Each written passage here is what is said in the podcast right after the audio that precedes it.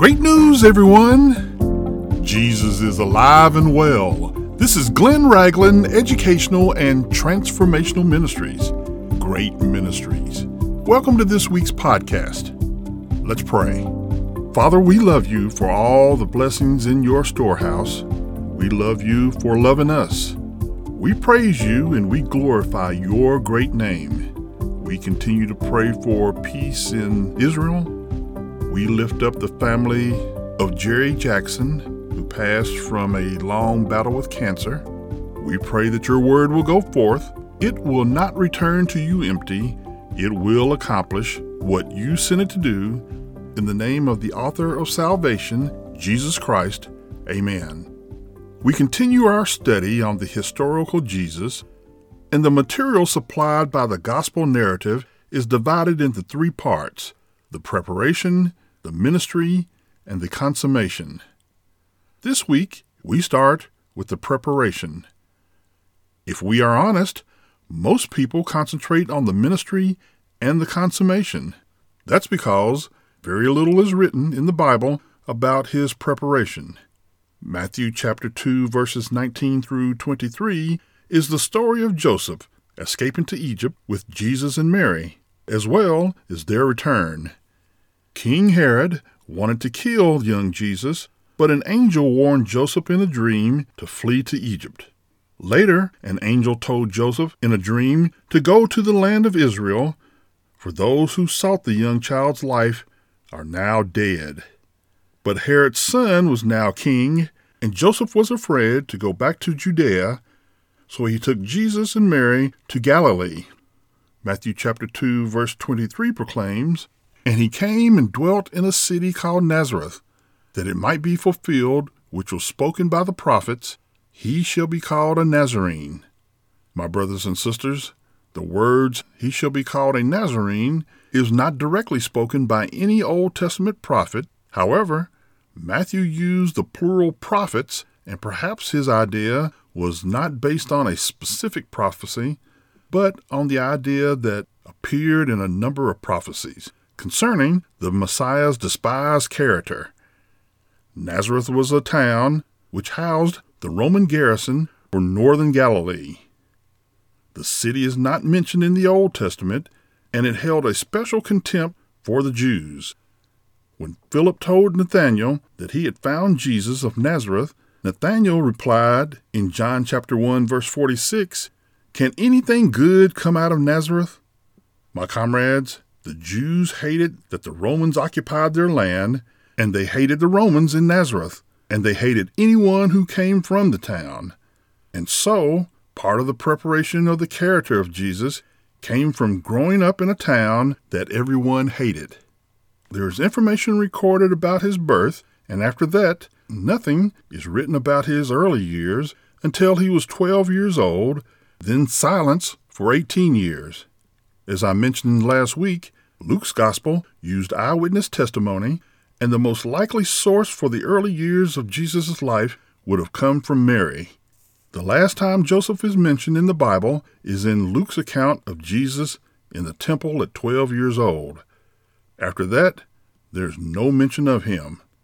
Luke's account of the 12 year old Jesus is found in Luke chapter 2, verses 41 through 52. Verse 41 says, His parents went to Jerusalem every year at the feast of the Passover. Folks, Joseph and Mary show that they were devout Jews by attending the feast of the Passover every year. Exodus chapter 23, verses 14 through 17, is God's command for the men of Israel to attend three annual festivals each year. Passover was the most important of these festivals. At age 13, Jewish boys officially became Jewish men, but the 12 year old Jesus would show that he was ready. The one day Passover was followed by the seven day Feast of Unleavened Bread. As I mentioned in last week's podcast, Luke was writing his gospel to an educated Greek audience, and he specifically mentions Theophilus. By including the annual pilgrimage to Jerusalem, Luke is showing that Jesus was not outside the Jewish customs, yet the leadership had him killed. Throughout the years, as Jesus was growing up, he was learning about the law of Moses. Jewish children were taught to study the law, to love the law, and to obey the law. Verse 42 reads, And when he was twelve years old, they went up to Jerusalem according to the custom of the feast. My friends, only males were required to go to Jerusalem, but devout women also traveled to the festival. The distance between Nazareth and Jerusalem was about 64 miles, and it would take them about a week to walk.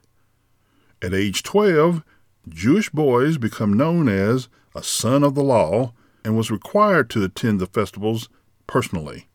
Verse 43 declares, When they had finished the days, as they returned, the boy Jesus lingered behind in Jerusalem, and Joseph and his mother did not know it. Friends, we live in a different time because if parents today leave a child behind, the Department of Children's Services has a remedy for your neglect.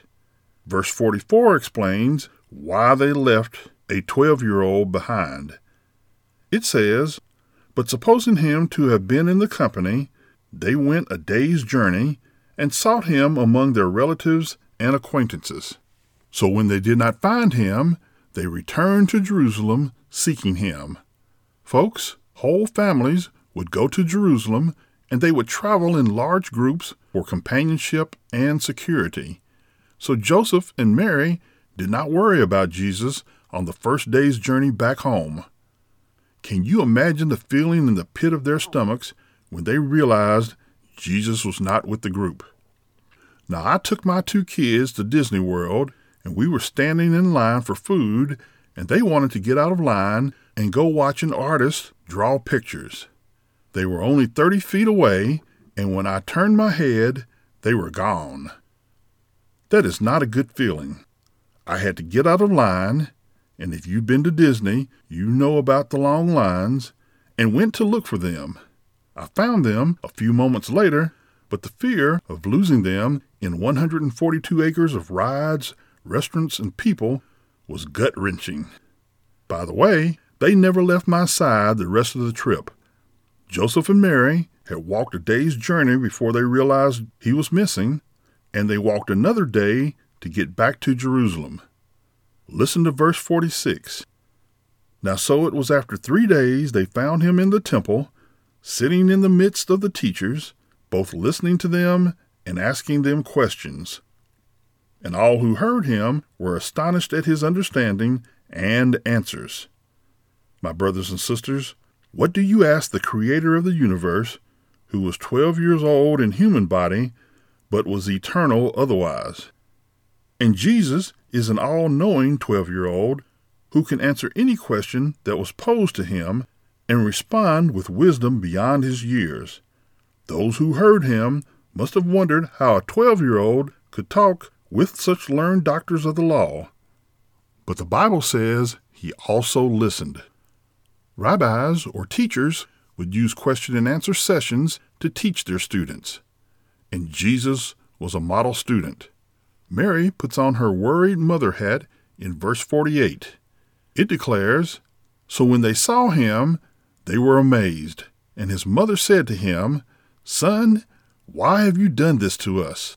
Look, your father and I have sought you anxiously. My comrades, the daily teaching lasted until the evening sacrifice, so my question is, where was Jesus all night for the last three nights? As Jesus endured the normal parent scolding, he was being prepared to face the questions, the traps, the ridicule, the threats, and the people in awe of his presence. Verse 49 contains the first spoken words of Jesus in Luke's Gospel. He says to them, Why did you seek me? Did you not know that I must be about my Father's business? Joseph was a carpenter, and his earthly father, and his business was wood. But the business of hand of Jesus was to bring salvation to people from all classes, races, and nations.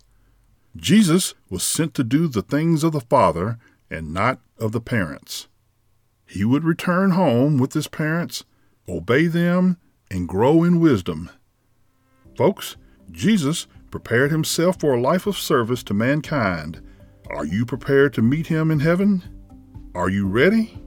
Let's pray. Father, we thank you for the lesson of boy Jesus getting himself ready to serve the world. Teach us to get ready, for the day is coming. In the name of the Son of the Most High God, Jesus Christ, amen. Would you like to be prepared for heaven? The first thing you must do is give your life to Jesus Christ. He will prepare you through the Word and through the Holy Spirit. Repent of your sins and be baptized. Will you do that today?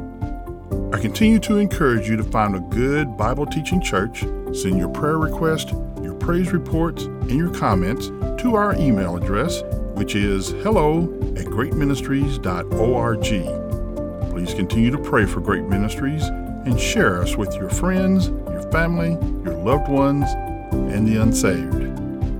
Stay safe, be blessed, and have a great week.